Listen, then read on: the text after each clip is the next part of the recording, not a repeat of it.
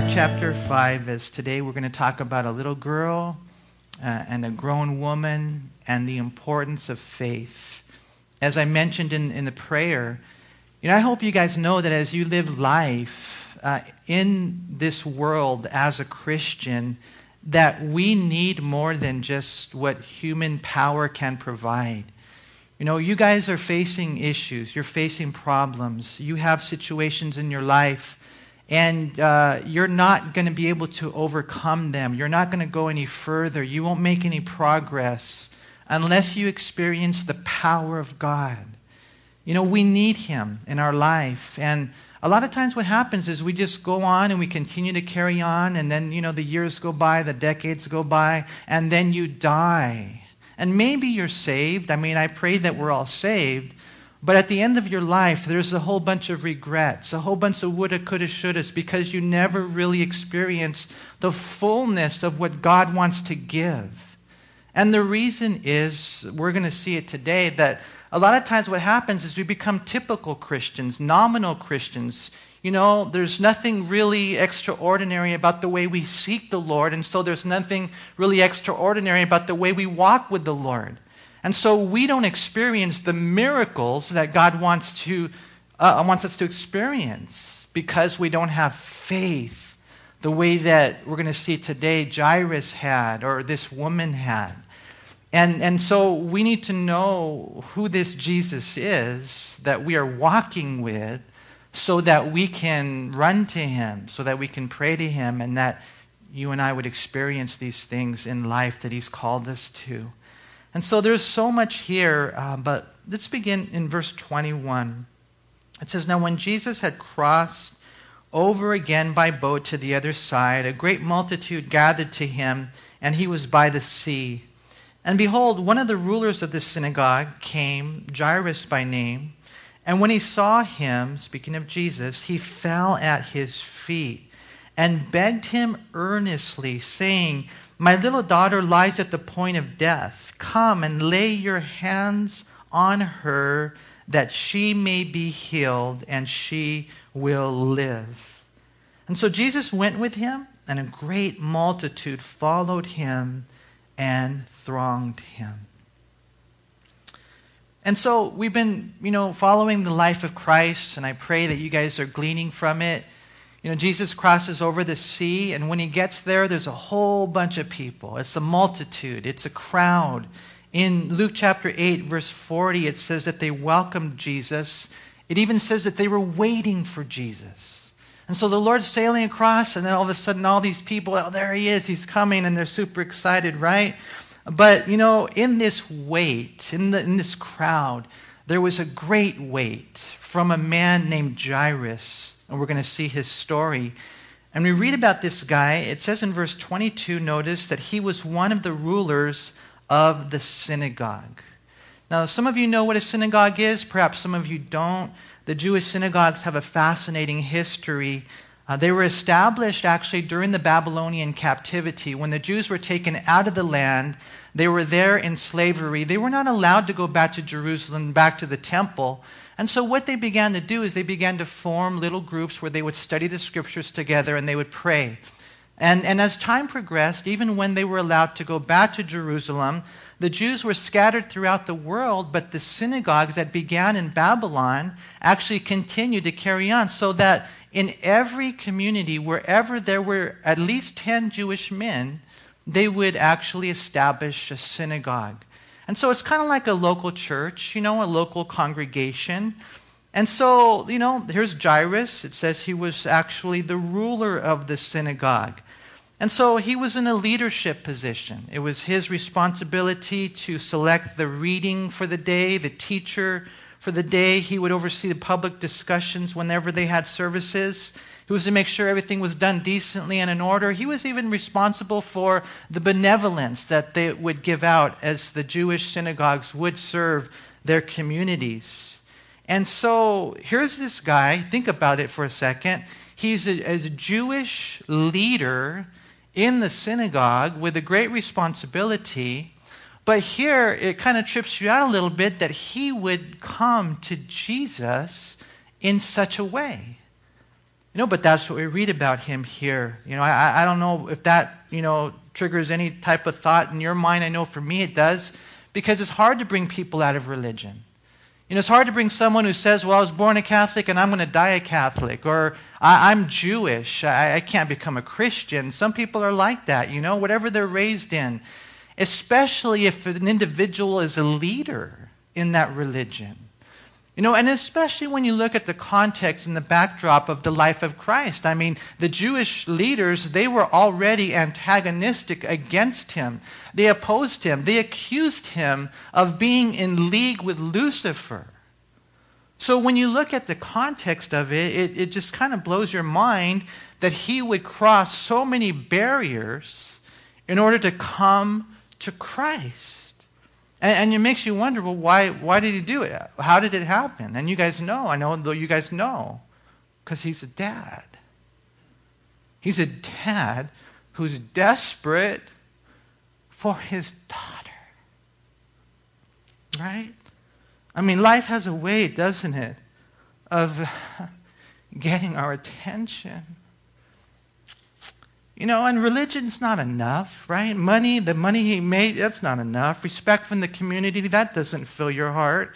You have a prominent position or fame or fortune, that means nothing if you're losing your family, right? And so the ruler of the synagogue, he comes to Jesus. And we even read, notice there in verse 22, that he fell at his feet. I mean, Matthew 9:18 says he worshiped Jesus. You know, obviously a father, if you think about it, he's tried everything. He's exhausted all his resources. He'd be desperate. You would be desperate if your daughter was dying. Not only that, Luke 8:42 tells us it was his only daughter that was dying. And so you imagine the desperation of this dad.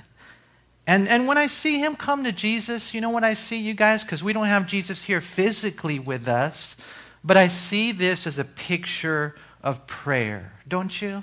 Don't you kind of see it that way? You know, you're in a desperate situation, and, you know, there's so many of those types of things in the life that we live, and there's, you know, the situations we have for our children. Those are probably the toughest ones, aren't they? For those of you who are parents, you know, you can take everything away. Take my house, take my car, take my health, take me, but not my kids. Right? And life has a way of getting our attention because we love them so much, right? And so, you know, we pray. We finally come to a place in our life where we pray the way we should have prayed all along. Where does he come? He comes, look in verse 23, and he begged him earnestly. Can I ask you a question? Do you pray earnestly? Can you honestly say that you pray earnestly? I would imagine some of you here do. You are knocking on heaven's door the way that you should. But maybe some of us here don't. I encourage you circle that word and just say, God, help me to pray earnestly. Colossians chapter 4 verse 2 it says continue earnestly in prayer, being vigilant in it with thanksgiving. That's the way we should pray earnestly. You know the Bible says in James chapter 5 verse 17 Elijah was a man with a nature like ours and he prayed earnestly that it would not rain and it did not rain on the land for 3 years and 6 months. Now, earnestly, it's described as occurring to a greater extent with more sincerity and greater intensity. That's how we should pray. Why should we pray? Well, because we know that God is able to intervene. You know, do you guys believe that? I mean, I don't know what you're facing, I don't know what your situation is today, but do you believe that Jesus Christ is able to intervene. I mean, we got to have that hope. You know, and some of us, we go and we're thinking about different situations. And over the years, I have heard people tell me that, you know, you, you, he'll never, there's no hope for him. You know, the guy that teaches our Spanish study, Peter, I remember one guy who was an overseer of a ministry, he said, Why do you bother with him? There's no hope for him. As a pastor, I'll tell you what, we always have hope. When people, when parents, when individuals give up on people, we never give up on them because we know that God is able. And whatever the situation is, you know, we got to know that God is able to intervene. Jairus knew that. It's interesting how he knew that. I, love the way he says there. Notice in verse 23, he knows it. He says, My little daughter lies at the point of death. Come and lay your hands on her, that she may be healed, and she will live. Some people, they, they look at others and they say they'll never live. There's no hope for them. And you're not being the way that you should be as a Christian. You know, for us, we got to know that when Christ comes in, he is able to make that person live, no matter how dead or close to death they might be. And so it's just so cool. We read in verse 24, Jesus, uh, he went with him. And the Bible tells us there, notice again, that a great multitude followed him and thronged him. They thronged him. And that word it means that they pressed around him and they were crowding upon him. The Greek word it means to press together on all sides. And so you can visualize Jesus going through. Everybody's trying to get to him. They're you know pressuring him. And uh, but I'll tell you this, and this is what I was talking about earlier. Many were pressing, but only one was impressing. I kind of like that, right? Watch what happens. Notice we see next in verse 25 Now a certain woman had a flow of blood for 12 years and had suffered many things from many physicians. She had been spent all that she had and was no better, but rather grew worse. And so when she heard about Jesus, she came behind him in the crowd and touched his garment. For she said, If only I may touch his clothes, I shall be made well. Immediately, the fountain of her blood was dried up, and she felt in her body that she was healed of the affliction. And Jesus, immediately knowing in himself that power had gone out of him, he turned around in the crowd and said, Who touched my clothes? But his disciples said to him, You see the multitude thronging you, and you say, Who touched me? And he looked around to see her who had done this thing. But the woman, fearing and trembling, knowing what had happened to her, came and fell down before him and told him the whole truth. And he said to her, Daughter, your faith has made you well. Go in peace and be healed of your affliction. You know, when you read this, there's no doubt that God weaves these two stories together the story of the little girl and the story of the grown woman. You're going to see some common denominators, things that are the same within each story, but then you also see some variables. You see some things that are different because we can't put God in a box. We never should. But it's so cool how the Lord, you know, He has a heart, obviously, for both. You know, it's interesting when you think this one through. The daughter had a daddy, right? She had a daddy. As a matter of fact, since Jairus was a synagogue leader, I wouldn't be surprised if most of the crowd that was there waiting for Jesus on the other side of the sea was part of his congregation, right? Because they knew him, he was well known. You know, they knew his little girl was sick, and so when they knew Jesus was coming, I bet you a lot of those people within that crowd were part of his congregation. So, in one sense, Jairus was in no way alone. He had a whole bunch of people with him, right? But um, this woman had no one. And we're going to see that emphasized when you look at the backdrop of what she was suffering. She was all alone. She was all alone. Undoubtedly, part of the reason she was all alone was because we read in our text that she had a flow of blood for 12 years. Now, now you know, that was, must have been awful. Uh, according to Jewish law, a woman was considered to be ceremonially, ceremonially unclean when she was bleeding, as women normally do in their, months, in their monthly uh, cycle, as well as anything beyond the norm. And so she would be considered unclean And as a result of that, she would, in one sense, be all alone. Um, I want you to mark your Bibles here, and if you would, go back to Leviticus chapter 15.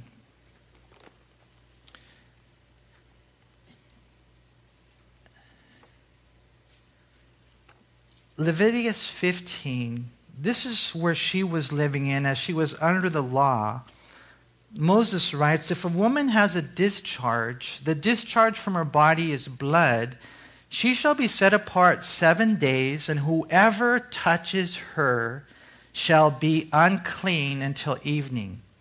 Everything that she lies on during her impurity shall be unclean also, everything that she sits on shall be unclean. Whoever touches her bed shall wash his clothes and bathe in water and be unclean until evening. And whoever touches anything that she sat on shall wash his clothes and bathe in water and be unclean until evening. If anything is on her bed or on anything on which she sits, when he touches it, he shall be unclean until evening. And if any man lies with her at all, so that her impurity is on him, he shall be unclean seven days, and every bed in which he lies shall be unclean. I mean, this uncleanness would spread like wildfire. And so it says in verse 25 if a woman has a discharge of blood for many days, other than at the time of her custom, customary impurity, or if it runs beyond her usual time of impurity, that's what this woman is experiencing, right? all the days of her unclean discharge, she shall be as the days of her customary impurity. She shall be unclean. And so the, the Levitical law says that she is to be set apart. She is to be all alone. I mean, in, in one sense, you know, it's not just that you're going to be unclean. God is saying, don't touch her. Don't touch her. No one should touch her. No one was to sit on a chair, a couch, a bench, or a bed that she sat on, or they would be considered unclean according to the scriptures. All the days of her discharge, she would basically, in a large sense, be all alone. And the thing about it, you know, not only was it isolation from the human world, but it even carried within it a certain aspect of separation from God. She couldn't attend synagogue services, take part in temple worship. You know, basically during this time, she would feel rejected and unacceptable to God. So for 12 years, this was her life. You know, and, and, it wasn't that she hadn't tried to rectify the situation. She tried over and over again. You know, we read back in, in, in the Gospel of Mark that she spent all her money on medicine. Every dollar she had, she spent it on doctors. But rather than getting better, the Bible says that she only got worse. Nothing was helping. And, you know, when you take medication, you guys know how it is. I mean, sometimes you got the side effects of medication. And so her condition was worsening and things are getting you know worse and, and so she's in this situation really of absolute hopelessness. There's nothing you can do. There's no hope. There's nothing you can do. The situation that you're in let me tell you something. There is nothing you can do. You can throw money at it. It won't help. You know, you can, you know, try all the medication. You can go to a psychologist or a psychiatrist or some type of human counselor or expert. But there is nothing that you, that we can do. But there is something that Jesus can do. And somewhere along the line, she heard about that. She said, hmm, the situation that I'm in, that I find myself in, there's no hope.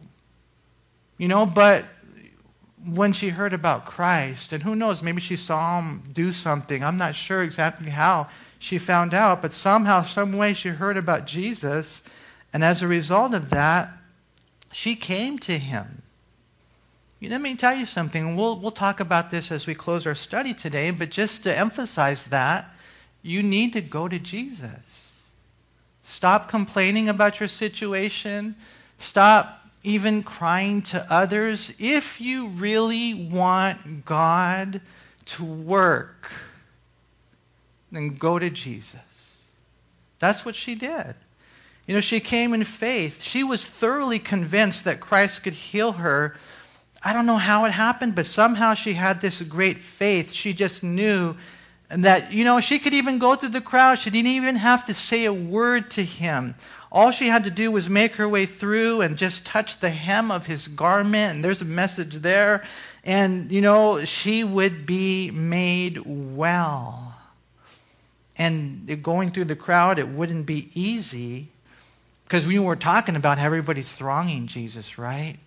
You know, you go to Jesus, not going to be easy.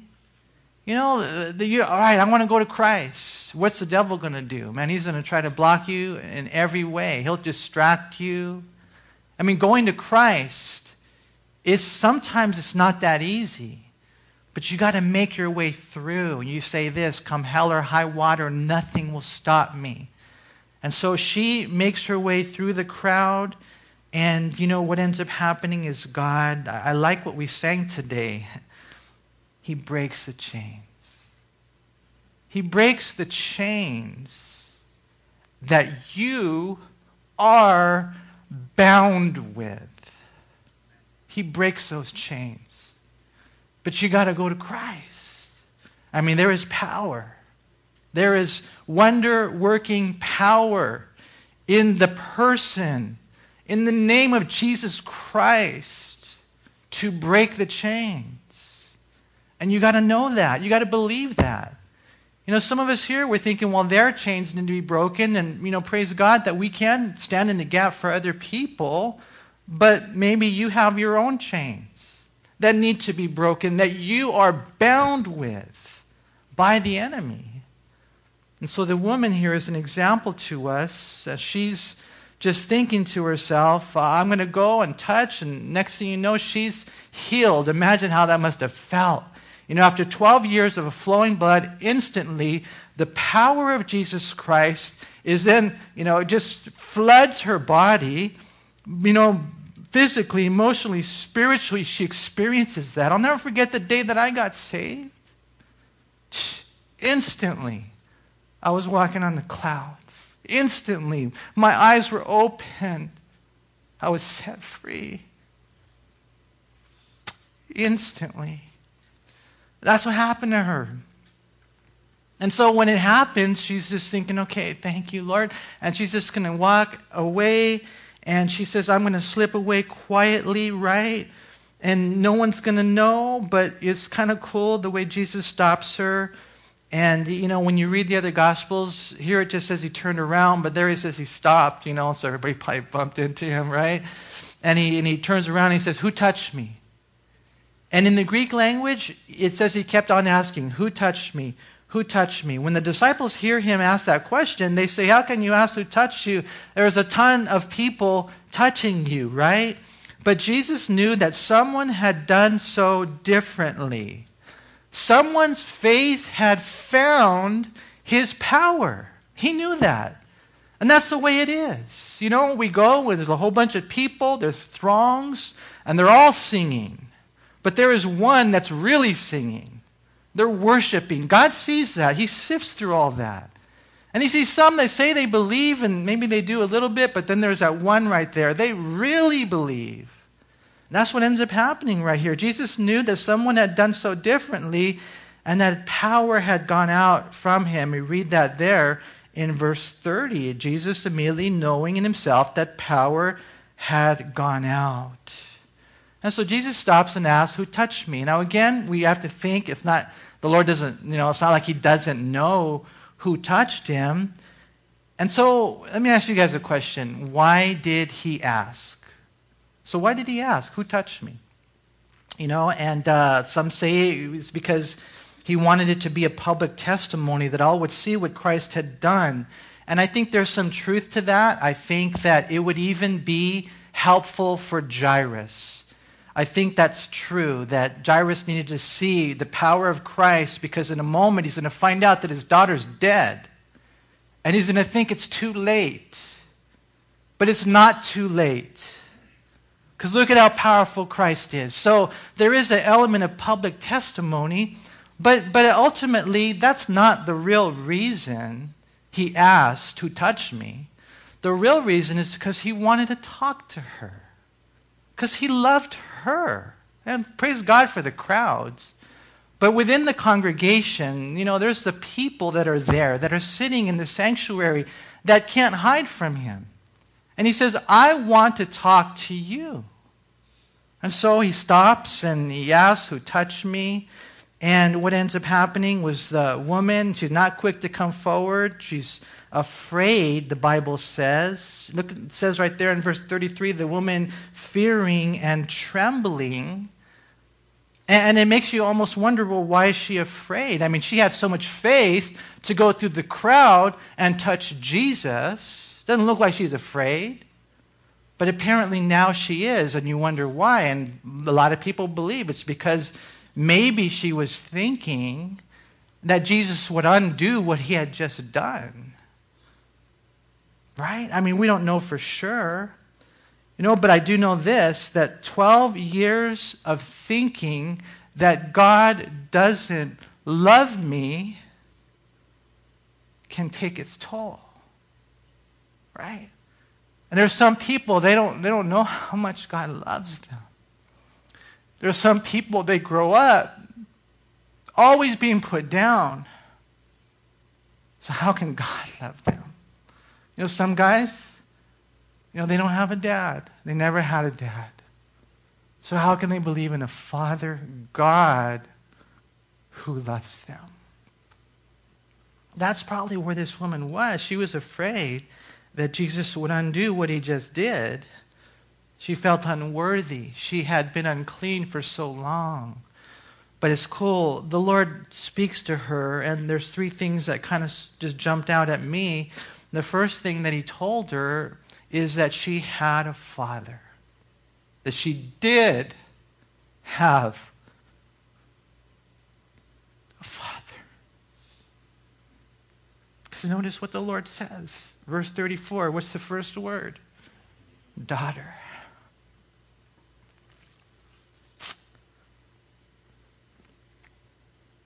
Jesus calls her daughter.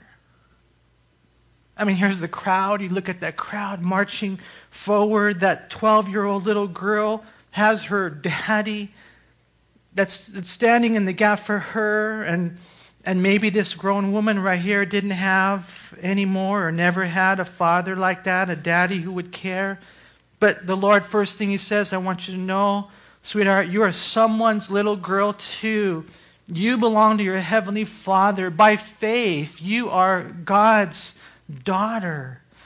And it's important for us to know our identity, you guys. It really is. I mean, you know, for us to know that we have a Father and that we are a child of God. And when you place your faith in Jesus Christ, we're not perfect. We still fall short, but it's the blood of Jesus that cleanses us from our sins. Do you believe in Jesus? That He died for you? That He rose again? That one day when you stand before God, Almighty God, when you stand before Him one day and He asks you, Why should I let you into heaven? You, you just say, Jesus. Jesus. Jesus died for me. Jesus rose again. Jesus is my Lord. Jesus is my Savior. It's Jesus that gets me in. When you're there, then you're a child of God. And you got to know that. And your identity, it's so cool the way it works, it changes everything. I'll tell you this real quick. The world is completely the opposite of that. In the world, they say that it begins, first of all, with your desires. And then your desires determine your action. And then your actions determine your identity. So you want to drink? Go ahead and get drunk, and you become a drunk. That's the way the world sees things. Eh, it, can be drinking, it could be dancing. I, I want to dance, so I dance. And you're known as a dancer, right? That's the way the world is. But with the church, it's the opposite.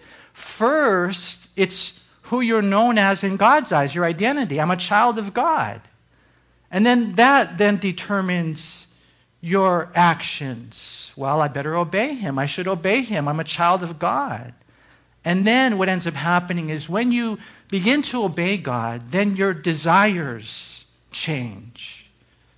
because you start, you know, loving people because you're commanded to. And the next thing you know, you see how beautiful it is to love the unlovely. And you start changing the way you live, even the way the desires of your heart change. So, the first thing the Lord says to her is, I want you to know who you are, your identity, that you have a father, and that you are a daughter. So, first, it's her father. Secondly, it's her faith. He says right there in verse 34 Daughter, your faith has made you well. You know, and when we look at this, we know it was the power of Jesus Christ that healed her. But, you know, she needed to know that it was her faith that drew out that power. I mean, if the power of Jesus Christ is present right here today to heal us and to change us and to impact this world, then why is it that we are oftentimes not experiencing that power? And the answer is because we lack faith, right? I mean, it was her trust and confidence in Christ. And there's a lesson there. We're going to talk on this more towards the end. But I think, in, one sense, I'll be honest with you, what Jesus was doing was he was telling her, Good job, sweetheart. I am so proud of you. I am so blessed by you. I mean, it wasn't just some theological declaration, it was a commendation from Christ. Hey, you, you did it. You know, I, yeah, I, I gave you the power and, and you brought it out, though. You know, and there's that cooperation that we have with God. That's why, you know, some Christians, they, they live that life and others don't. It's not because they're better. There's never, they're better. It's just that they have faith. And so we read about her father, we read about her faith, and then we read about her future. The Lord says, Go in peace and be healed of your affliction. You know, this is her future now. It's a future of, of joy. You know, be of good cheer, smile. I mean, and I'm not saying that from this point forward she never experienced any difficulties. I'm sure she did because we live in a fallen world, right? But the, he wanted her to, to, to, be of good cheer. Smile, sweetheart. You know, have joy for your journey. When things come our way, you guys, no matter what it is, it's been filtered through the sovereign hands of our Lord and Savior Jesus Christ. And so we can actually have joy uh, for the journey. I mean, what does the Bible say? It says, Count all joy when you fall into various trials, and when the testing of our faith produces endurance, right? And so, what does that mean? It means that you are to be happy when you have trials. You, are yeah, praise God, a trial's coming. How many of you do that? Just out of curiosity. I was talking to my son yesterday about this because we had kind of like a, a, a, an analogy Okay, yesterday, God forgive me for this, but we were, uh, we were trying to keep um, one of the brothers away from his house because they were having a surprise party for him. And so we were trying to stall. Have you guys ever been in a situation like that? Okay, so this is the thing that we were on the freeway. We said, oh man, we're going to get home too soon. So you know what we were praying for on the freeway? Traffic. We were praying, Lord, please let it be a dead stop traffic right now. And I was talking to my son. I said, Can you believe this? All of our life, we've prayed for no traffic. now we're praying for traffic. And there's like a, and then all of a sudden I thought about that. I'm all, that's how we should be with trials. All of our life, we're like, no, no, no, trials, no problems. And the Lord just kind of opened my eyes and He said, you know what? Pray for them. If you need them, then pray for them. Right? And that's what this woman's future is. It's not going to be easy, but I want you to be of good cheer. I want you to have joy for the journey, peace for the path. Why? Because I'm with you, and your life is different now. And what ends up happening is God gives us a future that is found in him. I love Proverbs 4:18. It says the path of the just is like the shining sun that shines ever brighter. In other words, it's brighter and brighter and brighter and brighter unto the perfect day. See, that's the future for this woman. She would not have to go back to the afflictions that she'd experienced previously because I think that that sometimes is our greatest fear We're like, I came to Christ and things are better now, but I'm so afraid, I'm so afraid, I'm so afraid that I'm going to go back. And the Lord says, No, you're mine now. And I've got this future for you. You see, that's what Jesus can do no matter how weak you are or how bleak the situation might be. And even if it gets worse, watch what happens next in verse 35. While he was still speaking, some came from the ruler of the synagogue's house and said, Your daughter is dead. Why trouble the teacher any further? As soon as Jesus heard the word that was spoken, he said to the ruler of the synagogue, Do not be afraid, only believe. And he permitted no one to follow him except Peter, James, and John, and the brother of James. Then he came to the house of the ruler of the synagogue and saw a tumult and those who wept and wailed loudly.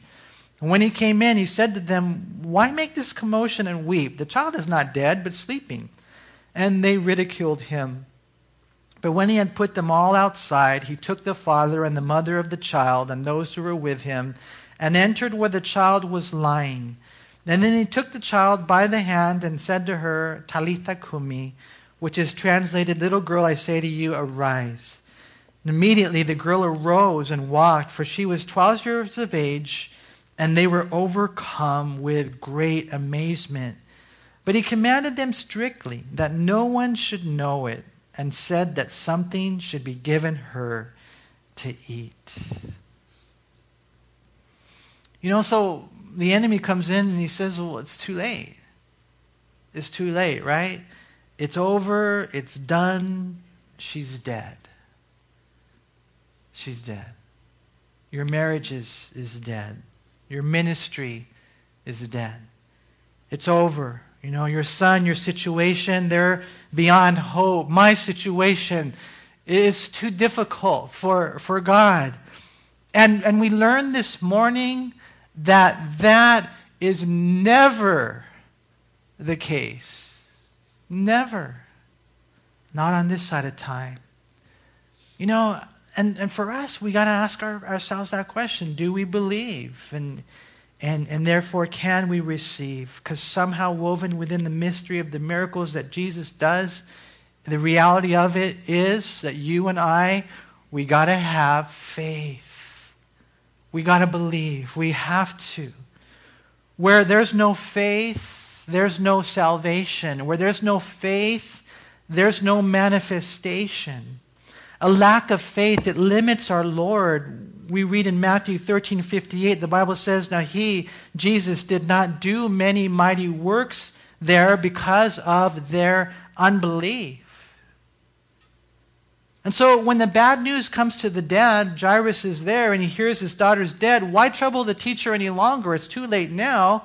Jesus immediately, he immediately speaks to him, says there in the text, he said to him, Do not be afraid, only believe. Now, if it had nothing to do with his faith, Jesus wouldn't tell him that. He'd just say, oh, let's just keep going. But no, it's got something to do with his faith. And so he encourages him to believe. And so, you know, Jairus, apparently, he, he held on to that hope. And so they, they kept going. And for some of you here, that's kind of the way it'll manifest itself. You have to keep going. Don't be a quitter.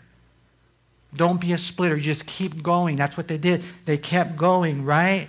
And, and when, they, when they got there, you know, the Bible says that he permitted no one to follow him except for the three Peter, James, and John. And when they get to the house, people are, are weeping and wailing, and they're supposed to be, because it was a 12 year old girl who just died. And so, in one sense, you know, it's understandable, but here's what changes everything when Jesus walks into the room, that's what changes everything. That's what should change everything, right? I mean, when Jesus walks in, we got to know that there's life. And after all the Lord had done, I think in one sense the people should have known that by now. Oh, Jesus is here. You know, and Jesus wasn't omnipresent at that time, you know. So you've got all of Israel, and he's going north and south. He's all along the Galilees and sometimes going down to Jerusalem. And so, you know, they're in this situation, but, but Jesus is there. Let me tell you something. When the Holy Spirit was sent, Jesus said, It's better now because now I can be everywhere, right? And He's here. And so when Jesus comes in, He says, Hey, you don't have to cry anymore. You don't need the tumult or the commotion or the chaos anymore, you know, because Jesus comes in, right? And of course, they ridiculed him, but Jesus takes the three apostles, the two parents, he enters the room, and when he does, what ends up happening? Death flees, huh? I mean, because Jesus is the resurrection and the life, right? He's the way, the truth, and the life. And it's so cool that when you read the tender way that he did it, he just takes the little girl by her little hand and he speaks in Aramaic, Talitha Kumi, which means little girl arise. And immediately she rises and walks, and everyone is blown away and they're flooded with joy. And this, when I, in my notes, this is where I put, I put Selah. You guys know what Selah means? Just, man, just ponder that for a moment. Wow. You know, for us, it doesn't mean that they're going to always physically be healed, because one day we're going to die. One day, maybe you're going to hear that I have some terminal disease or whatever. I got in a car accident or, you know, I don't know, I got shot. I don't know. I don't know how I'm going to die. But do you guys know that that's going to be my healing? You guys know that? That's my way. One day I'll be home with, with Him in heaven. And so, you know, but, but with the power that Jesus demonstrates over death, you know, you don't have to cry. You can rejoice.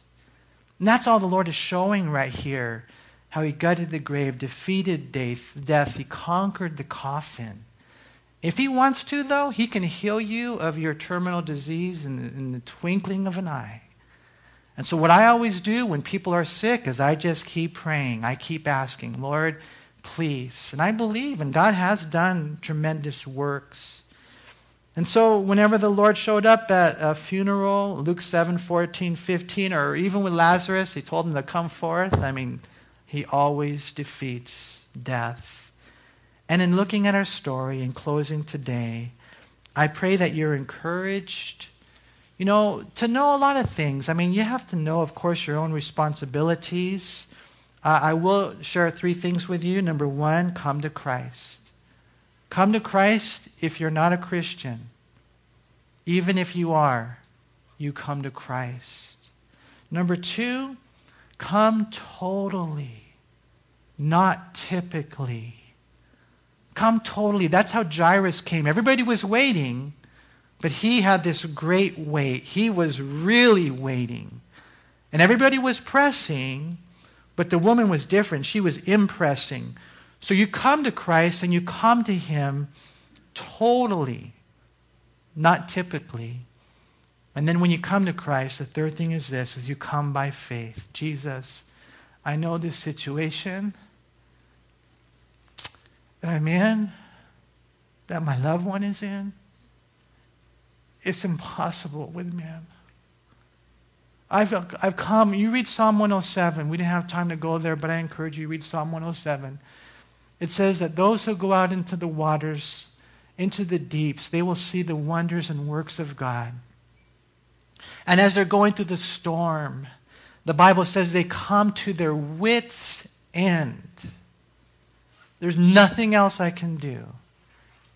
It says, and then they cry out to the Lord. Lord, there's nothing I can do, but I believe in you. I believe you can. And you come to Christ, and you come totally, not typically, and you come by faith and not fear. And you watch what God will do.